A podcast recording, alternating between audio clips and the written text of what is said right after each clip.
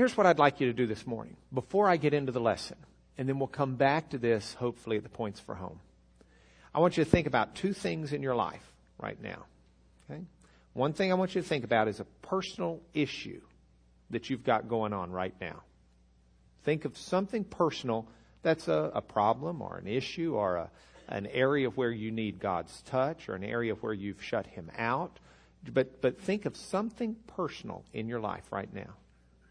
Okay, you got it? Those are easy to come by. The second thing I want you to do is I want you to think of something in the bigger circle of your life that you're involved with. It may be work, it may be home, it may be politics, it may be uh, uh, I don't know what it is, but but but school. It, but think of something outside of yourself. So the first thing is a personal issue with you. The second thing is you interacting in a bigger circle. Okay, you got those? Because today's lesson, I hope, will speak to you in each of those areas. If, if, if I do my job right and don't get in God's way, I think that's what should happen. Okay? So with that, we're talking about Baptists today. How many of y'all have ever been to a Baptist church? Okay, a good bit of you. It's not surprising. Baptist, where did this label come from? You Baptist. Well, there was John the Baptist. I was spent some time yesterday with a fellow who's lived all his life in a Baptist church and went to Baylor, and and he told me he said uh, he said you know, I've been trying to read the Old Testament and I've never read it all the way through, but I'm not finding baptism there in the Old Testament much. And I said, well, actually, I don't think you're going to really find it at all in, in a baptism sense. I mean, you got Naaman who's like going down seven times to get rid of his leprosy, but that's not really baptism. Okay? Uh, and, and he said, well, when did baptism start out? Because we have John the Baptist. I said, well, baptism sort of started out as a Jewish event between the close of the Old Testament and the start of the New Testament. Well, so where do we get this label Baptist? Why are we called Baptist? Is it because we follow John the Baptist? Is it because we, you know, what, what, what does it come from? You know, the, the label itself, a lot of people are really proud of that label. We see it on churches. There are some Baptist churches who are members of the Southern Baptist Convention who are taking it off of their signs. But a lot of people put it out there and put it out there boldly. And yet, interestingly enough, historically, Baptist started out as a derogatory term. It was a, it was an insult. It was a way of, it was a label applied to a group of believers that was an effort to insult them. But over time, it's grown into something that people are quite proud of. Where does the word come from? I was taught by somebody, and I cannot remember who, but I heard it more than once. My friend Jeff Shreve was taught the same thing. So I was taught it in a Church of Christ tradition. Jeff was taught it in a Baptist tradition.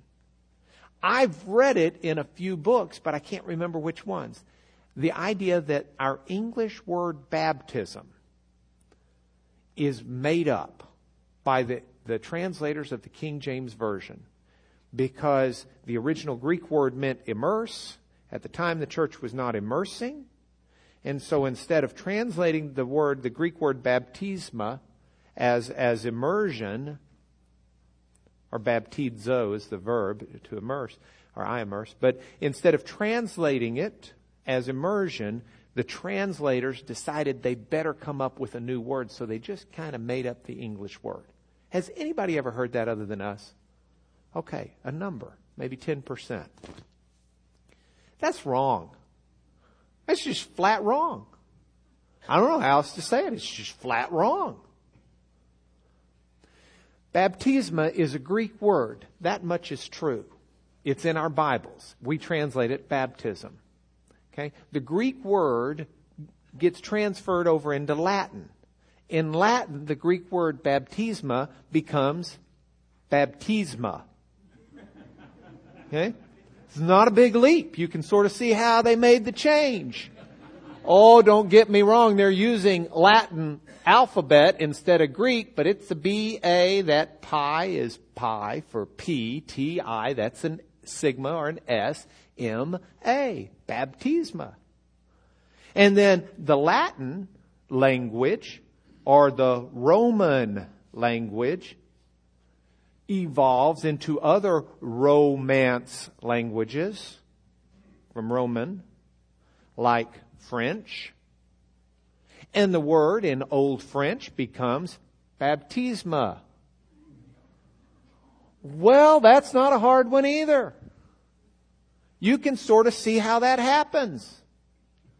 And then the French, Normandy, William the Conqueror from Normandy in 1066 invades England and brings in all of his French speaking words. And French is the main language spoken in England at court and intellectual circles for centuries.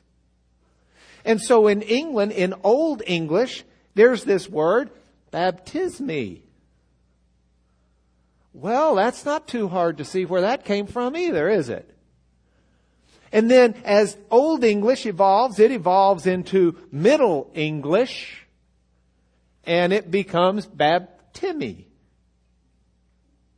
And Middle English, over time, becomes Modern English, and voila, baptism. But it was never a made up word for some theological reason. It's a word, you can go back before the King James and see the English Tyndale version of the Bible, and he has no trouble with that word. The word itself has always meant within the Greek, and hence through our interpretations in the Bible or our translations, the Greek word baptizo means to immerse or to dip. Okay? And that's what it's meant in Greek, and that's what it means to this day. Now, we certainly use the word baptism to mean different things. When we talk about infant baptism, rarely do we mean immersion, though dipping is done in some infant baptism circles where the child is dipped into the water. But baptism now takes on the idea of sprinkling and some other things as well. The original Greek word, though, was an immersion. Now, if that's true and we are called Baptist, why are we called Baptist? Well, there were different labels. The Anabaptists, remember when we studied them? Anna means repeat. And those were people who baptized again. They would baptize, you were baptized as an infant and then they'd rebaptize you. They were the rebaptizers. There were the catabaptists. Cata, like catatonic, means something's gone wrong. Okay? Those are people who were distorting baptism. They were called catabaptists. Then there's just the plain old Baptists, and the reason it was used as a derogatory term is supposedly these people are just emphasizing it way too much. They're just, they, they, look, you know, that's like, um, I'm sure there's some illustration that would come to mind, but people who've just gone overboard on a subject. So you just label them with that. Like um, um, someone who talks real loud. Have you ever met a shouter? Okay. Well, it's not a, a statement, or someone brought up Seinfeld's The Quiet Talkers. I heard that over here. You know, it's it's that's just a trait that they're known by. Well, these people, they just talk about baptism. They're big on that baptism. They've taken it way overboard. That's where the name came from and the label came from. Now, my question to you is what makes a Baptist a Baptist? In an effort to, I threw this in for, yes, that is the Jordan River. I threw this in for the people who've just returned from Israel who have an opportunity to be baptized in the Jordan River. And uh, that's where the picture came from. So, um, what makes a Baptist a Baptist? Well, Dr. Bob's here. Let me ask you this question. Dr. Bob and I are in trial in New Jersey. Dr. Bob comes in and he's really proud of himself because he's eating so healthy while we're in trial. I said, Really? He says, Yes. Each, each, each day for breakfast, he's having a piece of fruit bread. I said, Fruit bread? He says, Yes. I've gone down to Starbucks, I get my coffee, and I get two slices of banana nut loaf. I said, Bob, that's cake. He says, Oh no, it's bread. It says banana nut bread.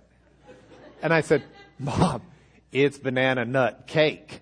And he says, Oh no, it's banana nut bread. We get out the internet. We find out that if you buy the banana nut cake in uh, the Borgata Hotel in Atlantic City at the Starbucks, it has more calories and more fat grams than a quarter pounder from McDonald's. So the idea that you're eating this healthy bread for breakfast is like saying, hey, I got me two quarter pounders at McDonald's because I want to start my day out really healthy. Okay? What, who decides if it's a loaf or a bread or a cake? Well, they just put the label on it and you, one person's bread is another man's cake. Okay? Same is true when it comes to a Baptist. What makes a Baptist a Baptist? I'll bet you I could ask in here, how many of you are Baptist? And I'll bet you at least 10% of you that come to this church and are members of this church will not raise your hand because you'll say, well, actually, I'm just a Christian who's a member at a Baptist church. Okay? Uh huh, uh huh. Okay? What, so how do you decide what makes a bad, how do we decide that there are 70 million Baptists in the world? Well, here's the way I decided I'd figure it out. First of all, I don't think there's anything set in concrete. I think we're dealing in generalities here.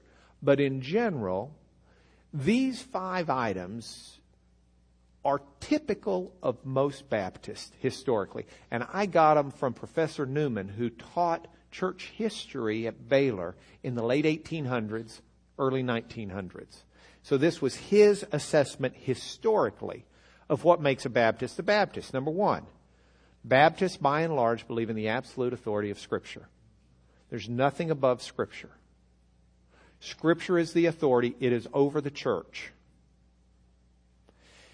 You don't have, you know, Dr. Fleming cannot stand up on Sunday morning and say, I know Scripture says this, but we know better. And so we practice that. Won't happen. Scripture is the authority, and no one's going to contravene it. You know, do Baptists believe generally in the Apostles' Creed? Absolutely. The Nicene Creed? Absolutely. But not because the church found those to be proper expressions of faith. Baptists believe them because those creeds are found conceptually within the Bible. Does that make sense? Bible authority. Number two infant baptism is contrary to Scripture and inadequate for church membership. That's a general, we got a Baptist over here. Kubosh. He's got it going now. That is a Baptist tenet that is typical for, for a Baptist view. And we're going to talk about this a little bit more as we go along today. Um, number three, church membership belongs only to saved people. You don't come be a member of a Baptist church as an unsaved person. The church is not, whether it's a congregation or the church at large, the church in Baptist theology is not made up of people who genetically, through their parents, or culturally, through their society, are members. That's a club in Baptist theology, not a church. You can join a club, but a church, God adds you to the church when you become his child. General Baptist theology. Next, number four. Salvation is a personal issue of faith. You can't force it on someone. Okay? You can't go up to someone and you can make them a hypocrite, but you can't make them a Christian. You can get them to say, okay, okay, don't shoot. I believe that Jesus is the Son of God. But you cannot force faith on anyone. People make that decision despite how we would like to do otherwise. Most of us don't want to pull a gun, but I think all of us know someone in our lives that we wish they would accept Jesus and we could just force them to. And we're always trying to figure out how. We don't use guns, we typically will use manipulation. because we are, after all, civilized. But General Baptist theology, you're not going to force salvation on anyone. And number five, general Baptist theology, baptisms by immersion, because that's what the word in the New Testament means. So that's what the practice in its fullness should be. Now, those are five tenets, and with that understanding of what makes a Baptist a Baptist, I want to talk today about Baptist expansion in the United States of America. You with me? Okay. Baptism and history is where we're going to start out. Gotta, gotta follow here. Baptism is a New Testament practice that is a, a, uh, uh, of a rite or a, a procedure or a process or an event that happens to adults. By adults, we mean here people who've made a decision of faith. That's the only example we have in the Bible. The closest you can come to any other example would be in the conversion story of Cornelius in Acts, where it refers that Cornelius and his household were baptized. But we don't know who was in the household. Every specific example we have in the New Testament is a baptism of someone who has made a profession of faith. How did we get to a point where baptism is something administered to infants? Well, um, historically, there were several points involved in this change, and it was a gradual change. And anytime you're looking at history like this, there was never a pronouncement of an event or a turn that says, okay, from here on out we're going to baptize infants because ABC.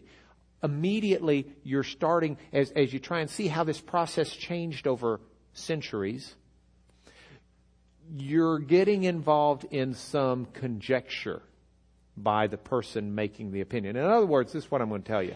I'm going to tell you why I think it happened. And I can tell you that scholars, there are a bunch of scholars who agree with me, but I can also tell you that there are some who disagree. So you pay your money and take what you want. Okay? But this class is free, so I get to say whatever I want. Um, two events that I see that changed perspective on baptism. Event number one. The church started seeing baptism as a New Testament equivalent to circumcision in the Old Testament. Okay? In the Old Testament, you know, Abraham uh, puts his faith in God, and God, as a sign and seal of the covenant, says, I want you circumcised and I want your household circumcised. And they are. But then God, for the future, says, I want you to do this to each of your male children. Seventh day and it's the sign and it's the seal. Now, those children, some would grow up in the faithfulness that was shown by that covenant, and others would not. But the covenant is one that was put on them by their believing parents as that male child was born and lived for a week. And so, baptism is seen theologically to be the New Testament or church equivalent of the Old Testament rite or procedure of circumcision. And so while in the Bible, in the New Testament, people would argue, you're only going to see adults baptized who are believers because it's like Abraham. It's the first dose. It's that first layer, that first generation. But succeeding generations will start to do that for their children. And the child should grow up into it. That's one reason. There's a second reason infant baptism really starts taking hold. The second reason involves this idea that every man is or woman is born with the sin of Adam, original sin. Baptism starting in the 150s starts becoming kind of a magical rite. As Christianity left the confines of Judaism, Judaism was pretty strongly anti-magic. You know, it's like forbidden in the Old Testament and you got stoned for it. Okay, so it didn't really become a profitable industry within Judaism. It was a kind of a death sentence type thing. But in culture outside of Judaism, magic was big. And, and the outside of Judaism people start influxing the church in mass numbers. And the idea of there being something magical about baptism, something magical about the waters, where maybe those waters magically wash away your sin. Where those waters, not the power of God, but the power of God through those waters, the waters have that magic cure for sin. Your sins are washed away by the water in a real water physical sense.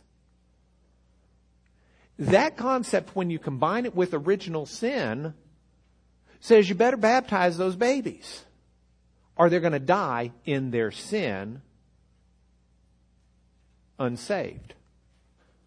And so we see the church starting, and, and, and, it's really interesting. There's another whole strain of this same magic concept of baptism that was mixed with some legalism that said, okay, baptism washes you of your sins. That's the thing. So what you really ought to do is put it off till right before you die. Because that way you're sure you cover all of them. You don't have as long to live afterwards. So you find in starting about the 150s, a lot of people putting baptism off till they're dead almost. While you find other people saying, no, it's time to start baptizing as infants. Needless to say, once you start baptizing as, as infants, um, the changes uh, uh, evolve. You don't immerse that infant in water. And so it's adequate to dip, and then it's adequate to pour, and then it's adequate to sprinkle, though you should do it three times in the name of the Father, Son, and the Holy Spirit. And over centuries, this is, these are the changes. Now, by the time the Baptists hit the scene in the 1600s, most churches are practicing infant baptism. It's true for the Catholic Church, it's true for the Lutheran Church, it's true for the Calvinists, it's true for the Anglicans, it's true for the Puritans. They're practicing infant baptism. And along come the Baptists, and they take issue with this. They say, we're reading our Bibles, which people haven't been able to do maybe for the last 1200 years. But we got them, and we're reading them, and we take issue with this. And this was happening in England, as we've already discussed, but it happens over in America because there's a time of religious persecution in England. And so a lot of the persecuted are coming over here. And the persecuted are the ones who won't follow the king as the leader of the Church of England, the Anglican Church. Well, those are Puritans who believe in infant baptism, the pilgrims that we talked about, but there are also some of these early Baptists. You get the Puritans that come over. This is a map of, of, of North America as seen in the 1600s. This is an actual 1600s map, okay, that we've got up here on the PowerPoint. And if we zone in on the part that is here, the Atlantic coast, the map calls it the Sea of the English Empire. We now call it the Atlantic Ocean. Okay. Time didn't quite stick. I don't think after 1776 we were particularly fond of calling the East Coast, oh, the coast of the Sea of the English Empire. But in the 1600s, that's what it was called among English speakers. So we're going to take that and we're going to kind of expand on this. This is the eastern seaboard of the United States and the names are hard for you to read, so I've kind of rewritten them. That's Carolina. That's Virginia. Oh, sorry. Um, Virginia. There's Maryland. There's Pennsylvania. There's New York. And you know what's up there? New England. That's what they called it. John Smith first put that on a map in the early 1600s. New England. 1616, I think, was his map. So this is the eastern seaboard. Here's what you've got. And into this comes some British people who are fleeing religious persecution. One of them is a fellow named Roger Williams. Bright guy. Really bright guy. Roger Williams is born somewhere between 1600 and 1603. The accounts differ. He goes to school there in England and he is brilliant. He's one of these guys. Have you ever met these people who can learn like crazy? There's this fellow, if he ever listens to this on the internet, he needs to email me. His name's Bob Rust. I lost track of Bob Rust in college. Bob Rust could learn foreign languages like nobody I've ever met in my life except maybe Becky, my wife. Becky's got a great ability to learn foreign languages. I mean, she can just, we get to go all over and it's always fun because she can just prattle away. She's really good at, at picking it up. Bob Rust the same way. He could just pick up languages like crazy. Okay, there's this fella in England named Roger Williams. And he's leaving England and he's coming over to the U.S. and he's got wonderful training and this guy can talk. He can meet you. He can say hello. He's got English down. I mean, this guy's in his 20s. He's coming over here. He can not only meet you and say hello, but he can say salvate, which is Latin for hey y'all. He can not only speak English and Latin, but he's also pretty good with Greek, Gaia. He's not only good, Gaia actually. He's not only good with English, Latin, and Greek, but you want to talk to him, he can say shalom to everybody that just came back from Israel. Shalom, y'all, as we say in Lubbock. He not only has got down English, Latin, Greek, and Hebrew, but in his twenties, if you want to say hi to him in Dutch, he can say Guten Tag to you too. And not only can he do it in Dutch, he can say salute and speak French with you all day long. This guy's got the gift. He comes over from England, he lands, and when he lands, the year is 1630, he has come on a ship to Boston. I couldn't get an actual picture of him on the ship. You may not be able to tell, but I made that picture up. Else that ship would have been like, you know, back on the, anyway, stern.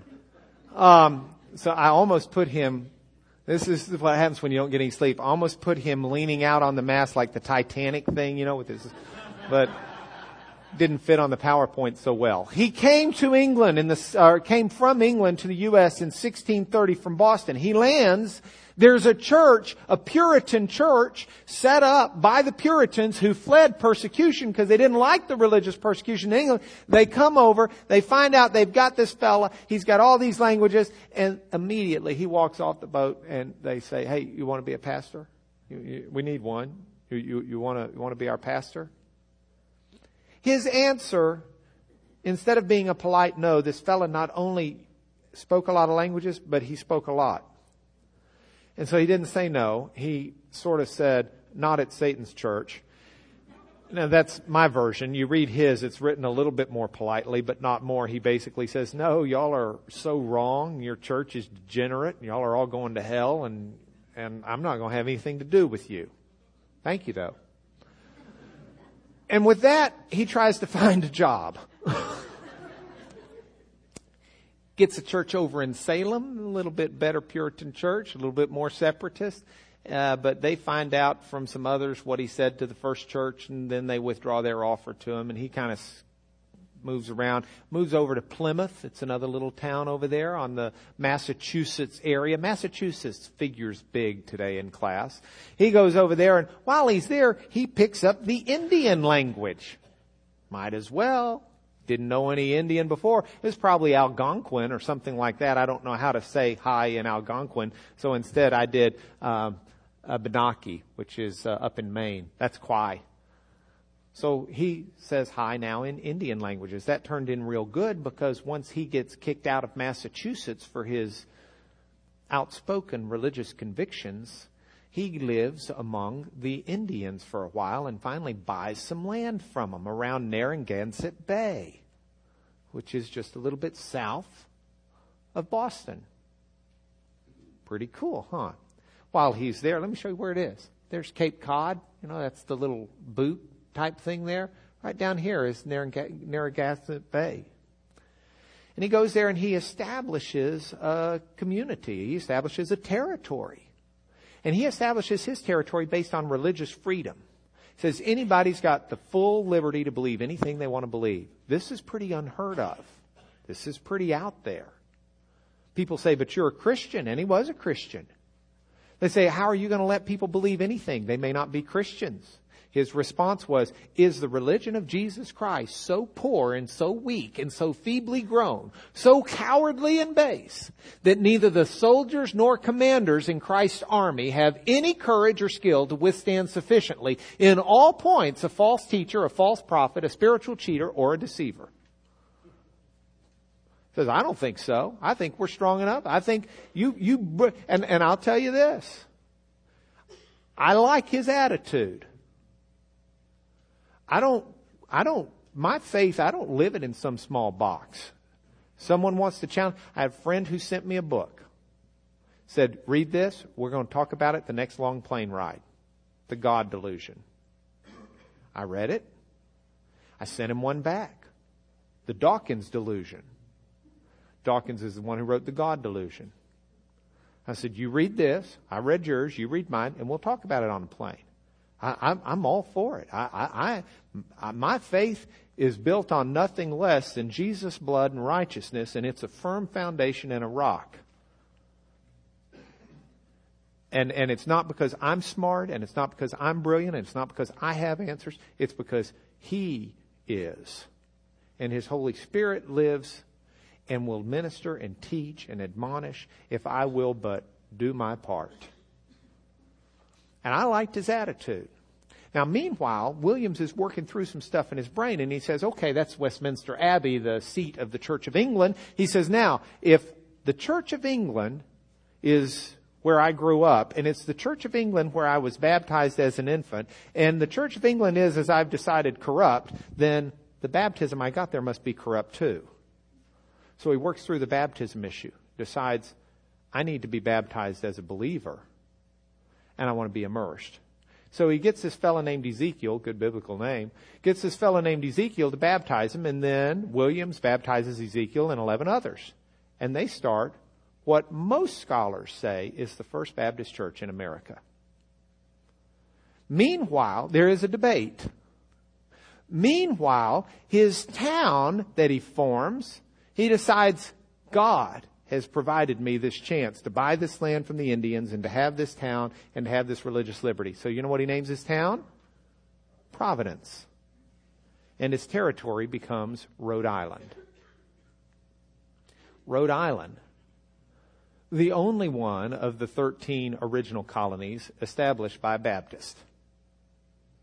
But it was chartered not only by Williams, but Williams went over to England to get the charter with a fellow named John Clarke. By the way, also there was an Ivy League school started by Baptists. Though Baptists were big on religious liberty, and this school's charter specifically said it was the, it was the seventh college started in America and the first that said you can come in regardless of what sect or creed you are. Anyone care to guess? In God we trust, in Deo Speramus is the code for the school. It's Brown University. Brown University. It's long since shed its Baptist affiliations, but that's how it started. Now, Williams dies, and he dies away from the church because he got caught up in this movement where he spent all of his time reading the, the um, apocalyptic parts of the Bible, Revelation, and some of the Old Testament writings, and some of the passage in Matthew. And, and he spent all of his time trying to figure out how the end times were really happening there today. And he lost sight of what God was doing that day. And I might also add he was wrong. Um, but he lost his focus and he left his church and he died outside the church, but not without some fame. And you can go now in Providence, Rhode Island, and there's a five acre park in the center of town that is the Roger Williams Park. And by the way, his great great great great grandson, um, and there may be more greats to it than that, but was Nelson Rockefeller, who was the vice president under Gerald Ford. Um, small trivia. Okay. Now, the other fellow that joined him in establishing Rhode Island as a church came from Newport, Rhode Island. His name was John Clarke. John was a devout Baptist, was for 40 years, and it's an interesting part of history that history records all these things about Roger Williams, who didn't stay in the Baptist church long enough. Started it, but didn't stay all that long. And then the other Baptist church that may have started earlier, we don't really know. It's somewhere around 1640 to 1645. The record's lost was started by a guy named John Clarke. You don't read much about it. But an interesting guy. Let me tell you quickly what happened with John Clarke. I'm going to speed up a little bit in how I'm talking, or we won't make it through some of these points that I need to get through. John Clarke um, uh, goes back to Massachusetts after he starts the Newport Baptist Church in Newport, Rhode Island, gets Rhode Island set up as a territory, goes back to Massachusetts, gets arrested for illegally having a church service because he's not following the Massachusetts puritanical, separatist, pilgrim, gone crazy church. Okay?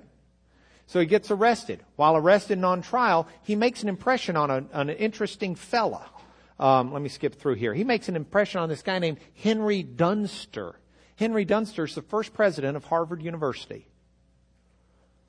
Takes over the presidency of Harvard in 1640 is the single individual most readily credited for turning Harvard into an academically elite school almost immediately. This fellow was incredibly well trained. Dunster, the president of Harvard, hears about the imprisonment, hears about the trial, hears what's going on with Clarke, and starts reading the Bible and decides, hey, there are some baptism issues here when you really read the Bible. So in 1650 or 1653, history is unclear, when Dunster has another child, he doesn't baptize him as an infant. Well, Massachusetts, they go crazy. How dare you not do this? They basically put him on trial, but before they have a chance to put him on trial, he says, let's have a debate. He has this big debate over the issue of infant baptism and, and is so compelling in his presentation that he's forced to resign from Harvard. They kick him out because he won't change his convictions. Um, by the way, if you ever go to Harvard, that's a well-known building. That's the Dunster Tower. Harvard's very proud of him now, historically, looking back, because he was a man who lost his job for his convictions. Now, let's fast forward briefly. Let's go forward a hundred years. We're going down a hundred years later in Boston. They're having a big tea party. They're having a big tea party because of why? Taxation without representation. They put a tea tax on. Well, that's not the only thing they were taxing. The king did that tax. Do you know what the Massachusetts General Assembly was doing a hundred years later? They had a Baptist tax. They'd also tax you if you were a Baptist.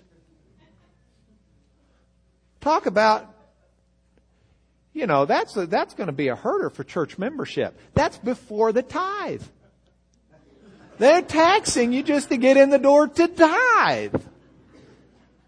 Got everybody upset.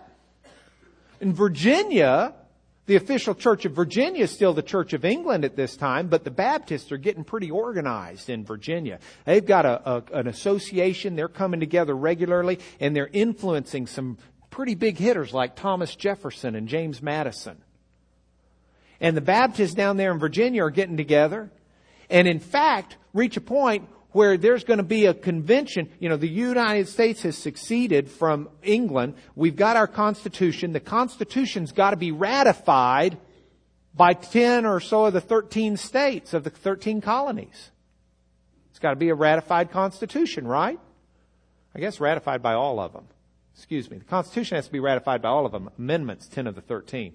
So the Constitution's there. Well, one of the big things the Baptists want in that Constitution is freedom of religion because they're getting taxed up in Massachusetts. They hadn't even been able to live there except for the last few decades. They're, they're, are, they're having big problems in Virginia. For a while, you couldn't get married unless you had an Anglican preacher marry you. Baptist preachers weren't allowed to conduct marriage ceremonies.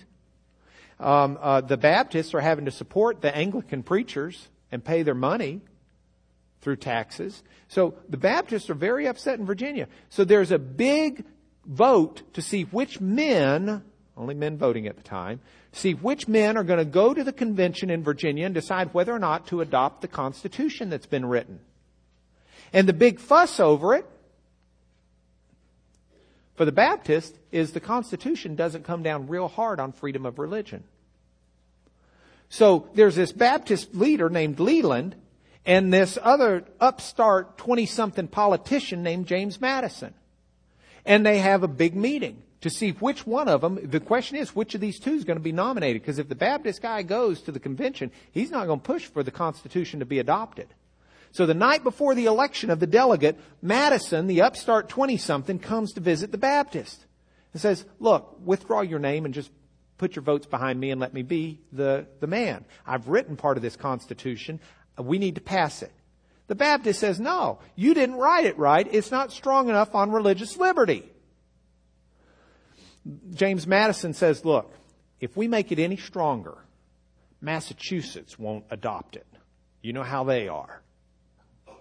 So instead, let's keep it the way it is, and after we pass the Constitution, I'll personally work hard on an amendment to it. Amendments just take 10 or 13 colonies. We, we don't need Massachusetts' vote for the amendment. Let's get this signed, let's get this in place, then I'll push an amendment for religious liberty. The Baptist leader, Leland, says, deal. They shake on it. And uh, it was Baptist John Leland that got the United States, in essence, the Constitution. Virginia adopts it. The rest of the colonies adopt it. And then, through James Madison, we get the First Amendment with the freedom of religion. Madison held true to his word. It's a neat story. Points for home. First, study your Bible, please. I just ask you as a friend, nothing more. As a friend and a brother in Christ, I ask you to study your Bible. If you're taking a test to get some license for your work, if you were taking a test to get some ability to drive, if you were taking a test to get some certification, if your kid's taking a test to get out of school, we'd all be either studying or telling someone to study. Study your Bible. Read it. Get you a concordance. Get you a good commentary. Get you some good tapes. Get you something that helps you plug in. But study your Bible. You might be amazed what'll happen. I have different views today on matters in Scripture than I had when I was 40. I'm 46. I'll soon turn 47. If God's willing and Jesus tarries, by the time I'm 50, I hope to have views where I've grown beyond where I am today. But they're not going to come to me through the water I drink.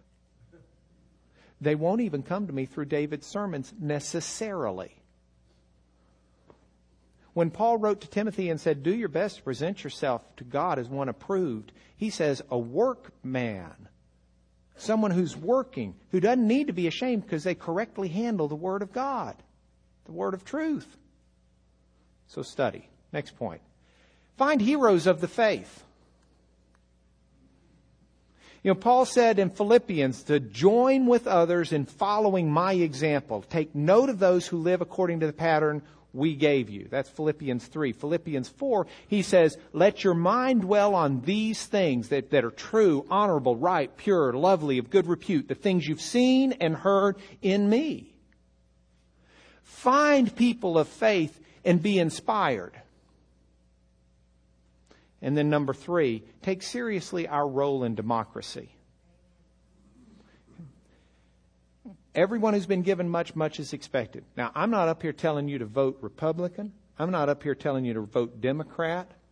I'm up here telling you to vote. And I would never tell you vote Republican or vote Democrat because I don't think you ought to. I think you ought to vote what God reveals in your heart to be right to vote, whether for the candidate or for the issue. But I think you ought to be voting. I think you ought to be voting. Now, here's close. I started out class and said, Would you please think of something individual in your life and something in a bigger circle? And here's why God's had his hand on our planet ever since he made it. God's had his hand on your life ever since He made it. And whatever you've got individually right now, I can't give you an answer for it. But I can point you to the one who has the answer. And this is the one who gave you all of the gifts and skills and abilities. It might be the Williams gift to speak in tongues. It might be the gift not to. But the God who made you has made you special for his purposes on this earth. And whatever you're going through right now, the answer lies in God. And you should cling to him as closely and as tightly as you possibly can because you do not want to miss that answer. And that's where the answer is. And in your bigger circle, whether it's society and politics or whether it's work or whatever, God may not be using you to create the state of Rhode Island, but He's using you to create the state of the way He wants things to be in your world. He uses you for that.